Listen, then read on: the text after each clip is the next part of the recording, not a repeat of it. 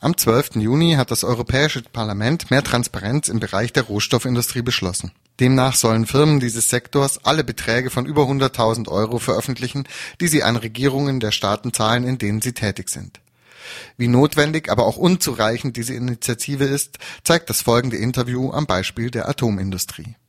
Unser Interviewpartner Golden Misabiko ist ein Menschenrechtler aus der rohstoffreichen Provinz Katanga in der Demokratischen Republik Kongo. Momentan lebt er im südafrikanischen Exil. Wegen seines Engagements erlebte er mehrmals die harten Haftbedingungen in den kongolesischen Gefängnissen. Zuletzt 2009, als seine Organisation Asado den illegalen Uranabbau in der Provinz Katanga anprangerte. Im Interview spricht er über illegalen Uranabbau, undurchsichtige Geschäfte zwischen dem französischen Atomriesen Areva und dem kongolesischen Kabila-Regime. Anne Lauvergeon, die als Begleitung von Sarkozy im Interview auftaucht, war damals die Geschäftsführerin von Areva. 2009 hat ihre Organisation den illegalen Uranabbau im Katanga in der Demokratischen Republik Kongo aufgedeckt. Können Sie beschreiben, unter welchen Bedingungen diese Uranbergwerke abgebaut werden? L'uranium existe à Chinkolobo, c'est pratiquement le village. Es gibt Uran in Chinkolobe. Aus diesem Dorf wurden in den 30er Jahren Unmengen Uran hervorgeholt, die in Belgien gelagert wurden. Diese alte und rudimentäre Bewirtschaftung nahm keine Rücksicht auf die Umwelt. Selbst wenn nach der Uranerzeugung dieses Ortes geschlossen, offiziell gesperrt und zubetoniert wurde, gab es keine Maßnahmen oder fortgeschrittenen Technologien, um die Umwelt und die umliegende Bevölkerung zu schützen. Einschließlich derjenigen, die dieses Uran abgebaut hatten. Also wurden sie zum Opfer, weil es keine Nachsorge gab, um zu wissen, woran sie litten oder starben. Danach kam die Begierde, zu diesem Erz zu gelangen. Die Begierde von außen, die örtliche Begierde. Das heißt, es gab Händler, die verstanden haben, dass das Uran von Chinkolope sehr reich ist. Das heißt, im Uranerz aus Chinkolope gibt es schon über 65 Prozent Uran. Also ist es weltweit das reichste Uranerz. Die Leute in Europa wussten es, die Leute in Asien wussten es sei es in Iran, Südkorea, Nordkorea, Frankreich, man wusste, dass dieses Uran sehr reich ist. Selbst wenn das Uran offiziell gesperrt war, sind die Leute vorgedrungen mit Kindern und Frauen und haben mit bloßen Händen gegraben. Sie haben sogar das Beton aufgebrochen, das internationale Organisationen zum Schutz dieses Ortes darauf gegossen hatten. Es wurde sehr gefährlich. Wir haben als Erste darauf aufmerksam gemacht. Eine Kommission der Vereinten Nationen ist nach Katanga gereist, um sich die Lage vor Ort anzuschauen. Und sie haben tatsächlich gemerkt, dass die Radioaktivität sehr hoch war und dass dringende Handlung nötig war. Der Bericht wurde gehört, hoffe ich. Die Regierung hat eine Verordnung unterzeichnet, die jede Uranerzeugung auf dem Standort von Chinkolope verbietet. Aber das war wirklich ein leeres Dokument, denn es wurde nicht durchgesetzt. Dieselbe Bewirtschaftung hat sich fortgesetzt und wir haben weiter betont, Chinkolope ist sehr gefährlich für euch, für die Umwelt und für die Volksgesundheit. Während wir uns über die Lage in Chinkolope alarmierten und darüber, dass der handwerkliche Bergbau gefährlich ist, in diesem Moment haben wir erfahren, dass Frankreichs Präsident Nicolas Sarkozy und Frau Anne Louvergeon einen Besuch im Kongo machten. Es war am 26. März 2009. Während ihres Besuchs von lediglich fünf Stunden haben sie einen Vertrag unterzeichnet. Einen einzigartigen Vertrag, etwas ganz Neues. Sie sagten es mit Arroganz und Freude. Wir haben einen außergewöhnlichen Vertrag unterzeichnet. Dieser Vertrag wird es uns ermöglichen, auf dem gesamten kongolesischen Gebiet nach Uran zu forschen und Uran zu fördern. Das war enorm. Für Milliarden Dollar innerhalb von fünf Stunden. Ohne auch nur die Nacht in Kinshasa zu verbringen, wo man darüber debattieren sollte, um zu sehen, welche Uranmengen es betrifft. Für wie lange? Wie viel wird in die Staatskasse gelangen? Wie viel in die Sozialkasse der lokalen Gemeinschaften? Welche Maßnahmen zum Schutz der Umwelt und welche möglichen Umweltschäden? Nichts. Es wird unterschrieben. Das sind ungefähr die Gründe, warum wir Nein gesagt haben. Wir haben eine Studie zum Verhalten von diesen Unternehmen Areva in Niger gemacht über das Grundwasser, über die Luft, die von der Bevölkerung eingeatmet wird, über die Abfälle, die da herauskommen. Und wir haben gesagt, nein, dort ist es gefährlich.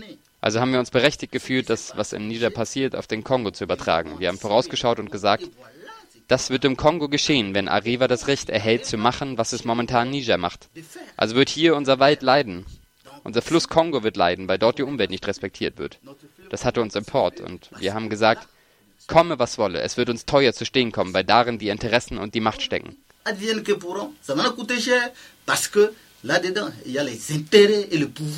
Und tatsächlich wurden sie wegen dieser Enthüllungen verhaftet. War es lediglich eine Entscheidung des Kabila-Regimes, sie zu verhaften, oder denken Sie, dass dahinter auch Druck von Areva kam, die Gegner mundtot zu machen, oder gar Druck vom französischen Staat selber?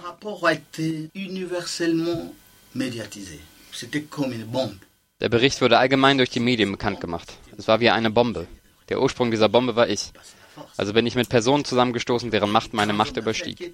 Und sie haben darauf bestanden, es mir zu zeigen. Denn als wir den Besuch von Herrn Sarkozy und Frau Anne Lauvergeon live verfolgten, waren da große Geschäftsmänner. Unter anderem war Herr George Forrest da, der Mann der Bergbauwerke und aller Geschäfte im Kongo. Tatsächlich ist er selber Frankreichs Honorarkonsul in Katanga in Lubumbashi. Also war er bei dieser Feier mit dabei.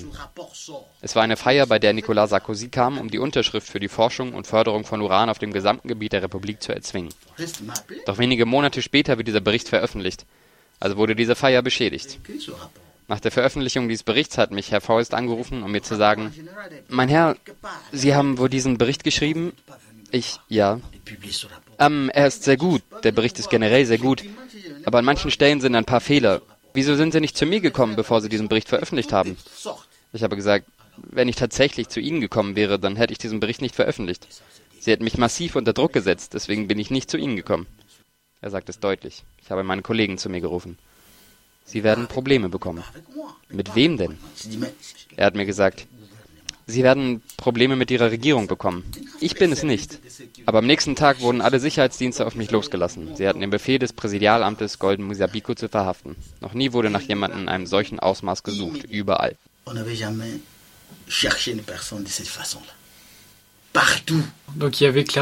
Also war Frankreich deutlich in dieser Sache verwickelt durch Herrn Forest? Monsieur Forest été utilisé Herr Forrest wurde dafür benutzt, um Druck auf die Geschäftsmänner Kongos inklusive des Präsidialamtes und Joseph Kabila auszuüben, damit sie mich verhaften. Und als ich verhaftet wurde, gaben die Richter und Vorsitzenden zu, Herr Golden Misabiku, wir haben Ihr Bericht gelesen. Wir sehen darin nichts Kriminelles. Doch wir haben den Befehl des Präsidialamtes, Sie möglichst lange zu behalten. Übrigens können wir Ihnen nicht verbergen, dass Ihr Fall bereits besiegt ist. Nous ne pouvons pas vous cacher de vous dire que votre cas est déjà scellé. Wie kommt es, dass die zugeben, unter Druck zu stehen? Euh,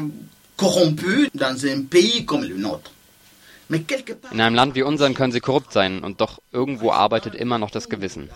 Der Gerichtsvorsitzende sagte offen, dass die Gefahren, die ich in diesem Bericht aufdecke, nicht nur meine Familie und meine Kinder, sondern auch seine Familie und Kinder betreffen. Aber sie haben den Befehl, mich mundtot zu machen, mich so lange wie möglich zu behalten und außerdem ist mein Fall bereits besiegelt. Ich werde sterben. Das haben sie mir gesagt. Et d'ailleurs, mon cas, c'est déjà scellé. Je vais mourir. Ils m'ont dit ça.